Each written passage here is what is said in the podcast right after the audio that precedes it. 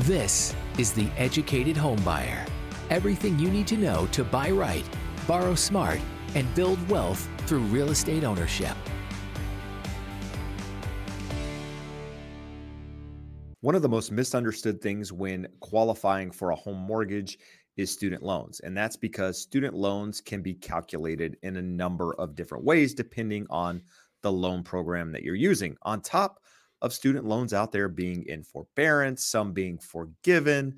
So, Josh, I think it's important to have the conversation today around student loans, talk about what we know, what potential home buyers need to know when going through the process, and talk about it across different loan types conventional, FHA, VA, how they all differ a little bit, how they're similar, and what people really need to wrap their heads around if they have student loans and trying to qualify for a mortgage.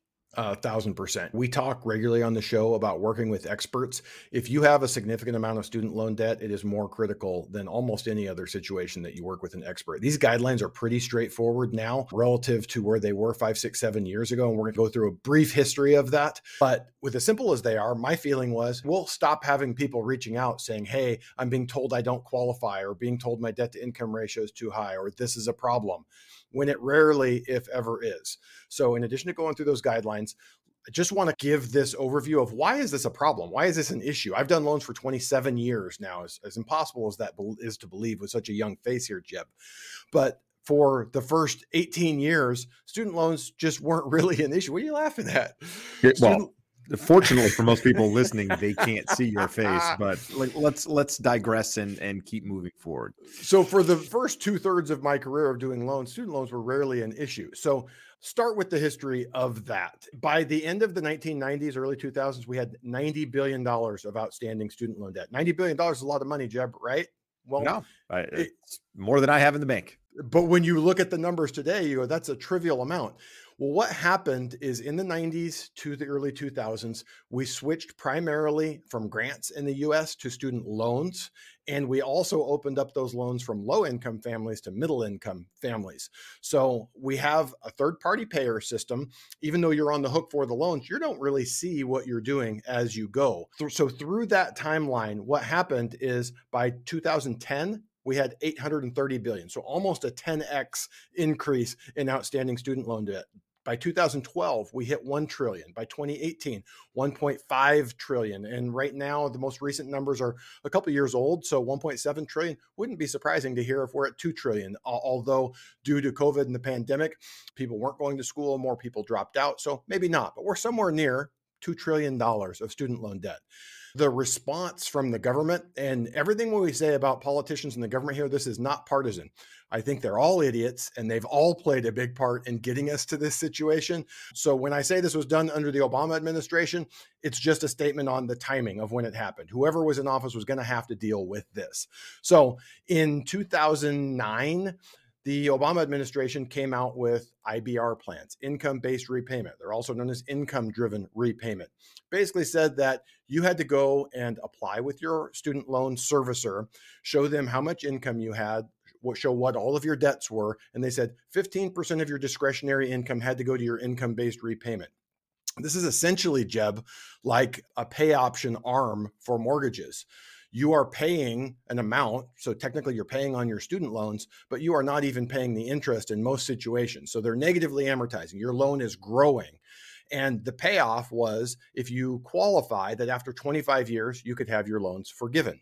So pay a minimal amount, watch your loan grow, have this hang over your head for 25 years, and then there's a possibility that it would go away. In 2012, they came back with the pay as you earn plan, dropped it to 10% of your discretionary income and forgiveness after 20 years. A couple years later, they had revised pay as you earn, which opened it up to more borrowers. So, a long way of saying for me, prior to COVID, almost every person that I talk to with a significant amount of student loans, say more than $25,000, which there are a lot of them. If you're listening, you're probably one of them. Anyone who has more than $25,000 of student loans is in one of these type of income-based, income-driven repayments. So that's primarily what we would have arrived here to talk about today, but we also have the confounding factor, Jeb, of CARES Act forbearance.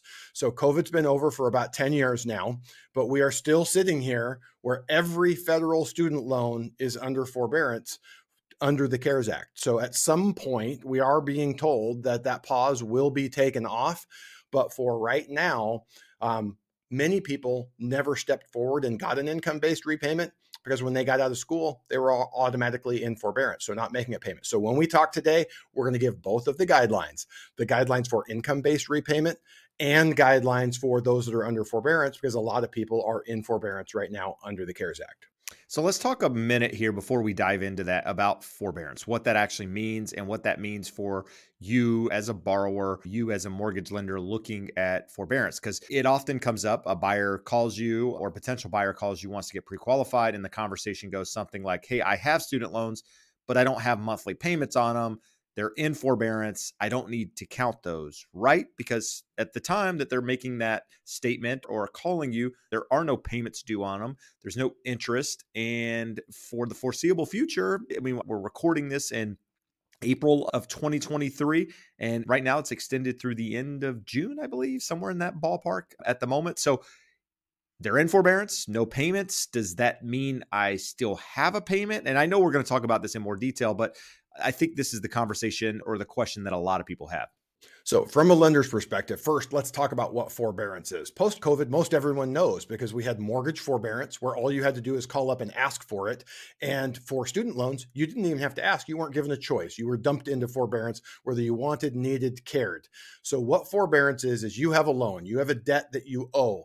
Forbearance says the lender is going to overlook that and for a period of time allow you to not make payments. So the type of forbearance and whether it's accruing interest during that time frame can vary in terms of cares act forbearance for student loans no payments and no interest. And now we are going on what, three and a half years? Yeah, about three and a half years. And Jeb, I actually have, if anyone cares, the actual verbiage right now. Student loan payment pause is extended until the Department of Education is permitted to implement the debt relief program or the litigation is resolved. Payments will restart 60 days later. If the debt relief program has not been implemented and the litigation has not been resolved by June 30th, 2023, payments will resume 60 days after that. So I'll believe it when I see it, but we're basically being told what? That's the end of August of this year, as best we can tell, unless they modify or change that again at some point here in the next few months. And there's a chance it gets extended again. You're in an election season. Again, not making political statements, but T- things like this tend to have a life of their own. So, you know, if you would have asked me a year ago, Josh, if this would be extended, I'd be like, there's no way, man. We're two years into this. Now we're three years into this, and I'm like, I don't even know at this point. I guess it could go on for for another year. Like at this point, what does it matter? But that's a whole different conversation. So let's talk a little bit more detail about what that means with regards to financing, about getting pre-approved. How does that affect your debt to income ratio? The stuff that people need to know. Yeah, and let's talk just briefly, Jeb. Why does it matter? If you have an income based repayment and you're not even paying the minimum interest on the loans and that loan is growing, a lender uh, is looking at that or forbearance or a deferment where you're not making payments. They know that at some point the bill comes due.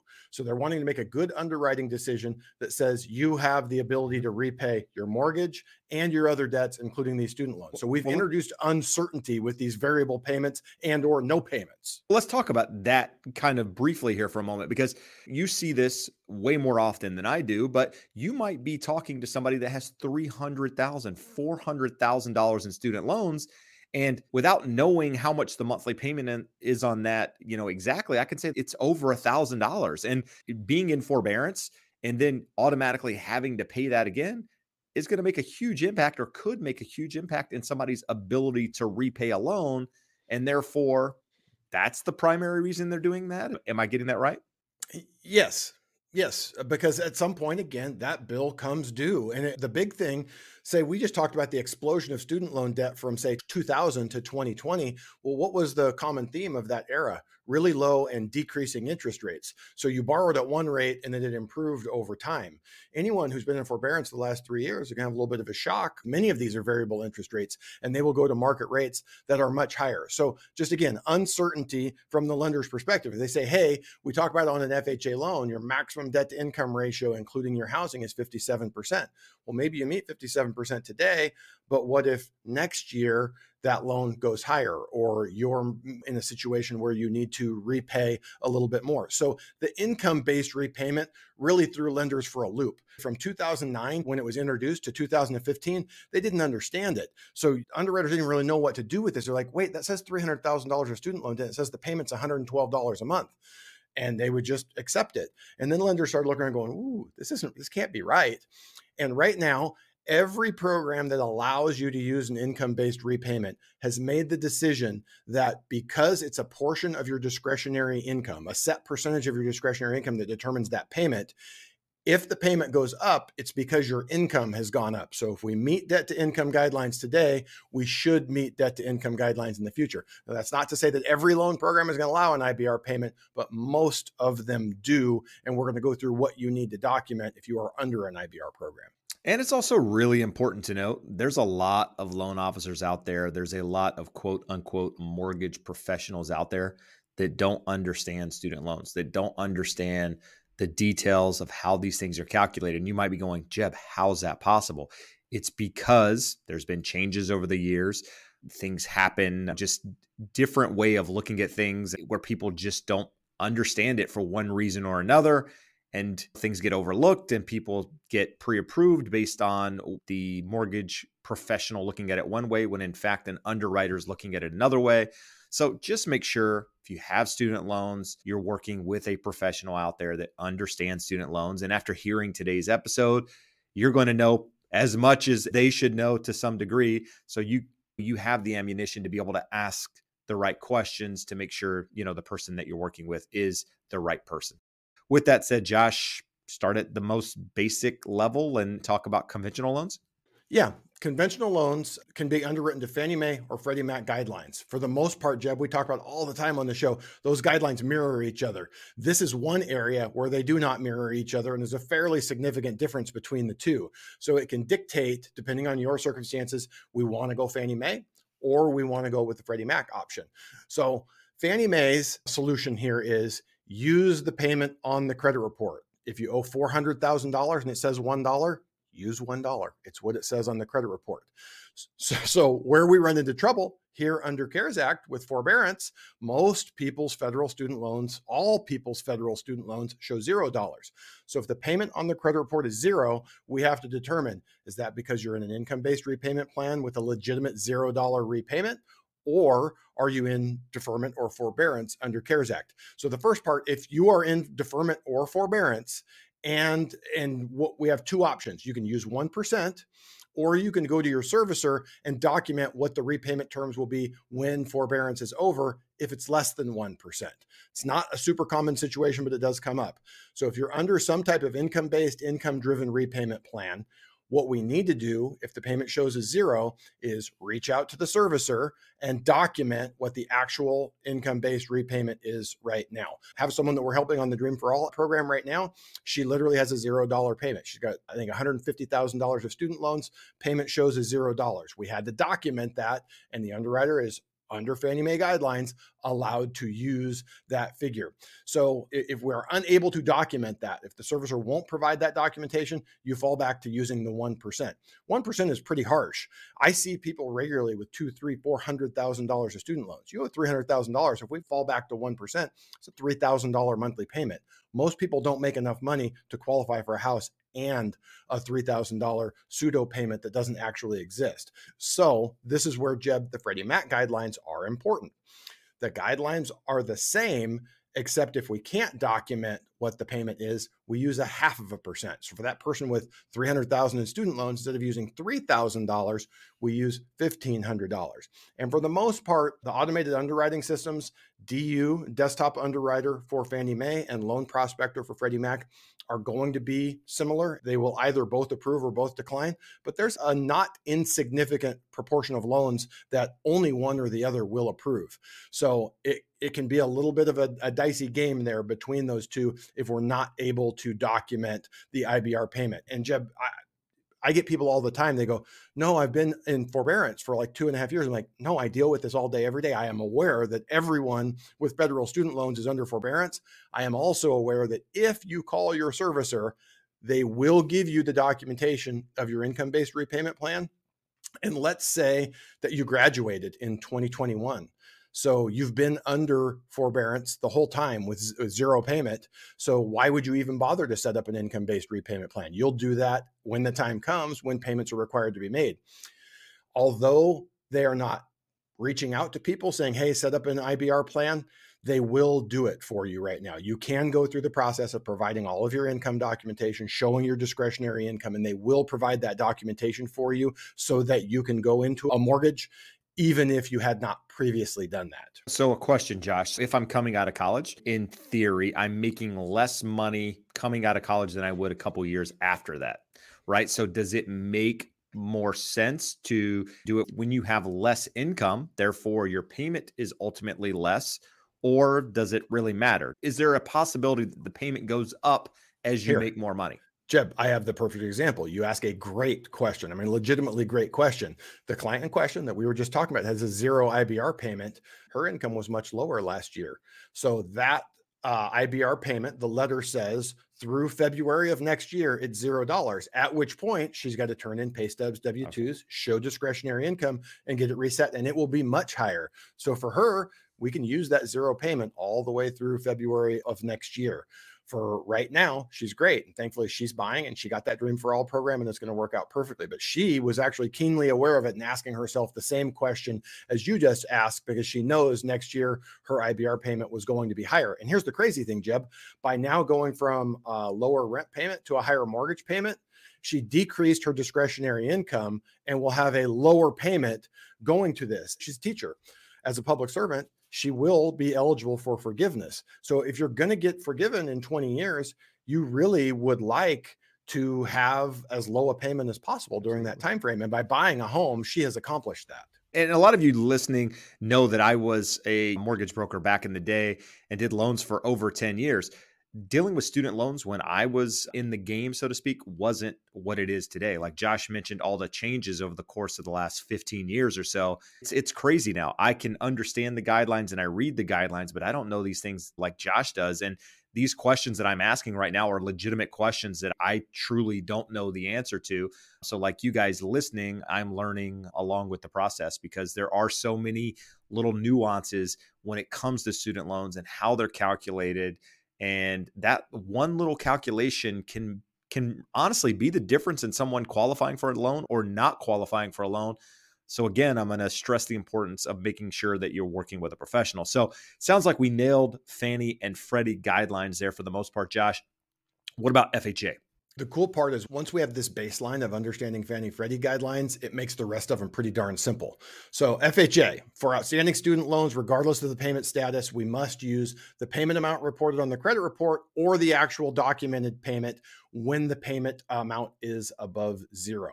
So, same situation. If it shows zero, we have to document that it's literally a zero IBR or we're going to go just like Freddie Mac and use half percent of the outstanding balance. So if we can't document it, or if it's someone that never got an IBR payment and they have a zero payment under CARES Act forbearance right now, we're going to use a half percent for FHA, half percent for Freddie Mac, 1% for Fannie Mae. Another question coming Is it possible that the half a percent calculation is less than the IBR payment in some cases, or is it always going to be the IBR payment is probably going to be less of a. I'm sure it's possible, Jeb. I've never seen an IBR payment higher than a half percent, but in the right situation with someone that made a lot of money, definitely possible there. So it's something that you want to consider. And we're in a gray area on some of this stuff in that if that thing says zero dollars and they have not got an income based repayment, I can use a half percent they could also go back to the servicer and say, hey, show me what my actual monthly payment is. Well, if that's more than a half percent, if I see it, I am supposed to give that to the lender and we use more than a half percent most of my borrowers are pretty smart. And if it's more than a half percent, they would say, hmm, sorry, can't get that documentation from my lender. But for us as a broker, as a lender, if we see something that shows that it's more than a half percent, we can't go, ooh, sorry, we didn't see it. But from that perspective, the guidelines read if it says zero and we can't document any different, use a half percent. Yeah, that was my next question. Now I'm going to go the opposite direction, Josh, and say, what if the lender has seen an amount and you're able to go back to your lender and get a documented amount less than that, are you then able to turn that documented amount into the lender and get the lender to lower it and then use that new amount? Yes. Okay. Yeah. Yes. Whatever the most recent documentation is that shows what the current calculation of that payment, either under an income based repayment or a projection of what the standard repayment terms would be post CARES Act. Now, is it fair to say that student loans are probably the most difficult thing to calculate when it comes to something reporting on someone's credit report? it's the only situation where you would normally have to calculate. You know what I'm saying? You just go yeah. and look and look at the number. This is the one where we got to go, okay, what loan program? What are the repayment terms? And it's definitely the most complicated because you have to know all of those things and what all of your options are and how to navigate it. And the good news is, underwriters know this really well now. Three, four, five years ago, I would have said that's not the case. And the reason why I say that's good news is generally once the file gets to underwriting, no matter how big of a knucklehead your loan officer is, the underwriter is going to know all of your options for working around it. So either we hit a hard dead end once we get to underwriting, or the underwriter is going to work with your loan officer to say, hey, you didn't account for this properly. Here is what we need to do.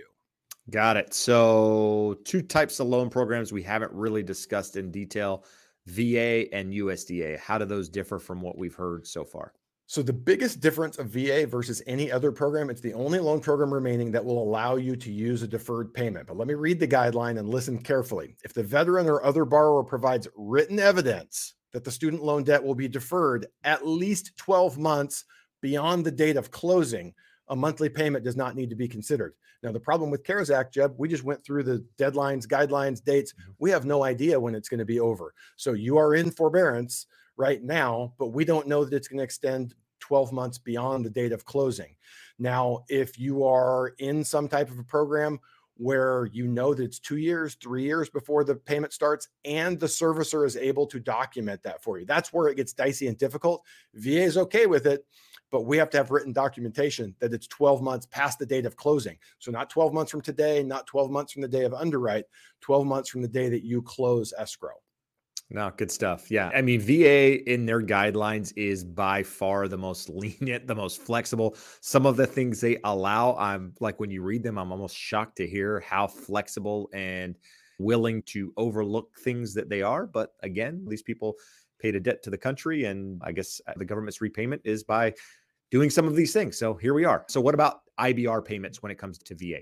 It gets interesting. They do not have written guidance on income based repayment. But as you talked about the flexibility that the VA has, if we as an originator call the regional loan center, they're very helpful. They will go through it, they will tell us how they look at it. So, although this is not out there in writing, the lender can use the income based repayment if it's verified, even including a zero payment, when the payment is fixed for a minimum of 12 months from the closing date. So, that letter they want it 12 months out from the closing date. So you can use an IBR, but it gets to be dicey. So when the payment's fixed for less than 12 months, the lender must use the regularly calculated payment once the IBR ends. So you get into some gray areas there. So for the most part, what we tell people, VA uses an interesting calculation, which is the lowest of all of them. It's 5% annually. So when you take 5%, divide it by the 12 months, what does it give us? 4.33%. It's less than the 5% that FHA and Freddie use. So it's a pretty darn good number. And VA is incredibly flexible on very high debt to income ratios. So even though they make it hard to use an IBR payment, they are really flexible in working around it for well qualified borrowers. And lastly, Josh, let's talk about USDA. So, USDA is a little bit of an interesting case. The payment amount reported on the credit report or the actual documented payment. So, if you have an IBR payment that's $1, $5, $100, you are okay. If it's a $0 IBR, we do fall back to the half percent. So, deferred forbearance, zero IBR, you're going to look at a half percent. But if we have an actual IBR payment documented on the credit report or with a letter from the servicer, we're totally okay to use that. Yeah. Now I realize like listening to this, your head's probably spinning with the acronyms, the abbreviations of different things and talking about calculations of percentages and all of that stuff. So just again, make sure you're working with a pro. But Josh, when I say that, and I've said it several times, and I'm trying to really get the point across here that people need to be working with a professional in all circumstances, but really when it comes to student loans, eh, probably one of the more important cases just because of all the nuances in the programs. But what what is your advice to somebody that is going through the pre approval process that has student loans. Should they know all of this when calling you the first time? Is it something the mortgage professional helps with? What does that look like? I or any other loan officer should be able to walk you through all of the options with what currently exists. So, do you have an IBR payment? Have you ever gone through the application and qualification for IBR? If not, what is the actual repayment term? If you don't have that, you probably should get it. Otherwise, we can say, here we are with CARES Act forbearance, we can use half percent for 0.433 with VA, 1% with Fannie Mae, and show you what that looks like. And if that doesn't work, we have a company called Loan Sense that we work with. If you have poor credit, you may have talked to a loan officer Hey, I have a credit repair company. You should work with them. Loan Sense is a student loan optimization company. So they will work with you to figure out what is the best way to consolidate your loans? If consolidation is the best thing for you the best way to apply for an IBR program and then also to make sure that you are getting credit under public servant loan forgiveness for all of the payments that are being made. And if you're not under a PSLF option depending on your career other ways or what you can do to get those student loans forgiven and making sure you're optimizing your repayment to put you at the best point in the future while also being cognizant of the fact that if we refer you over there you're trying to get a mortgage and qualify to buy a home and how do we get that payment as low as possible so you qualify for as much as possible? So if you're completely in the dark i defer to an expert on that. I know a lot about student loans a lot more than most people but not nearly as much as loan sense does now, I'm going to throw a curveball here at the end because it's something we didn't really touch on, Josh. But what if I'm one of those public servants that had my student loans forgiven, but they're still showing on my credit report for one reason or another? How do I provide documentation? Is that something I do? Is that something that's done on your end? How do we go about documenting it? You will receive documentation when you have the forgiveness. And interestingly, Jeb, I've been dealing extensively with borrowers with student loans for the better part of 10 years, or at least aware of it since student loans have become a problem. And just in the last year, I've had about four different clients. Three of them were all attorneys with three to four hundred thousand dollars of student loan debt, and they all got forgiveness. And they get a letter acknowledging their forgiveness, listing the student loan, stating that the balance is zero. And then within about a billing cycle, it showed up on their credit reports as a zero balance as well. But if for some reason it doesn't get reported, you have that letter and we can provide that as documentation to the lender. Good stuff. So hopefully provided a little bit of clarity date today when it comes to student loans and just giving you the information that you need to know. But if you have questions, reach out, speak to a mortgage professional. Again, like Josh mentioned, all mortgage pros out there that are really professional should understand this, should be able to guide you, walk you through that process, answer your questions, give you your different options, and then ultimately compare, right? I mean, we always talk about the numbers never lie, compare loans side by side when you're going through the process, figure out what is best for you once you know your options with regards to financing. And from there, you can make a sensible decision or the best decision for yourself. But if you have additional questions, you can reach out to Josh or myself. Our contact information is in the description below. Josh, any final parting words today? Just make sure you are asking the questions early. It's sort of a confounding factor, the student loans and all of the variables around repayment. If you have a significant amount, and again, if you have $20,000 of student loans to you, that's a significant amount. But even under the worst case, 1% of that is $200, generally not going to keep you from qualifying. So when I say significant, 25, 50, 100, $300,000, anything more than 20, 25 grand, talk to a loan officer early. Jeb, how often do we say it is never too early to talk to a loan officer? I'm not going to try and tell you to go jump in a car and buy a house this weekend. We're going to advise you on what your options are when the time comes that you decide it is right for you to buy a home. So it's definitely a complexity you should consider and start the process even earlier to get all your ducks in a row. Awesome. So if you need that pro, there's a link in the description below, can refer you anywhere across the country. But for now, we appreciate you listening. We appreciate the support. Adios. And vaya con Dios. Thanks for listening to The Educated Homebuyer. Want to connect with us or to a local expert in your area? Please reach out at theeducatedhomebuyer.com slash expert. If you found any value today, please be sure to rate and review us on your favorite podcast platform. In addition, we ask that you share it with your friends and subscribe to us on YouTube. And make sure to follow us on social media. Thanks again for listening.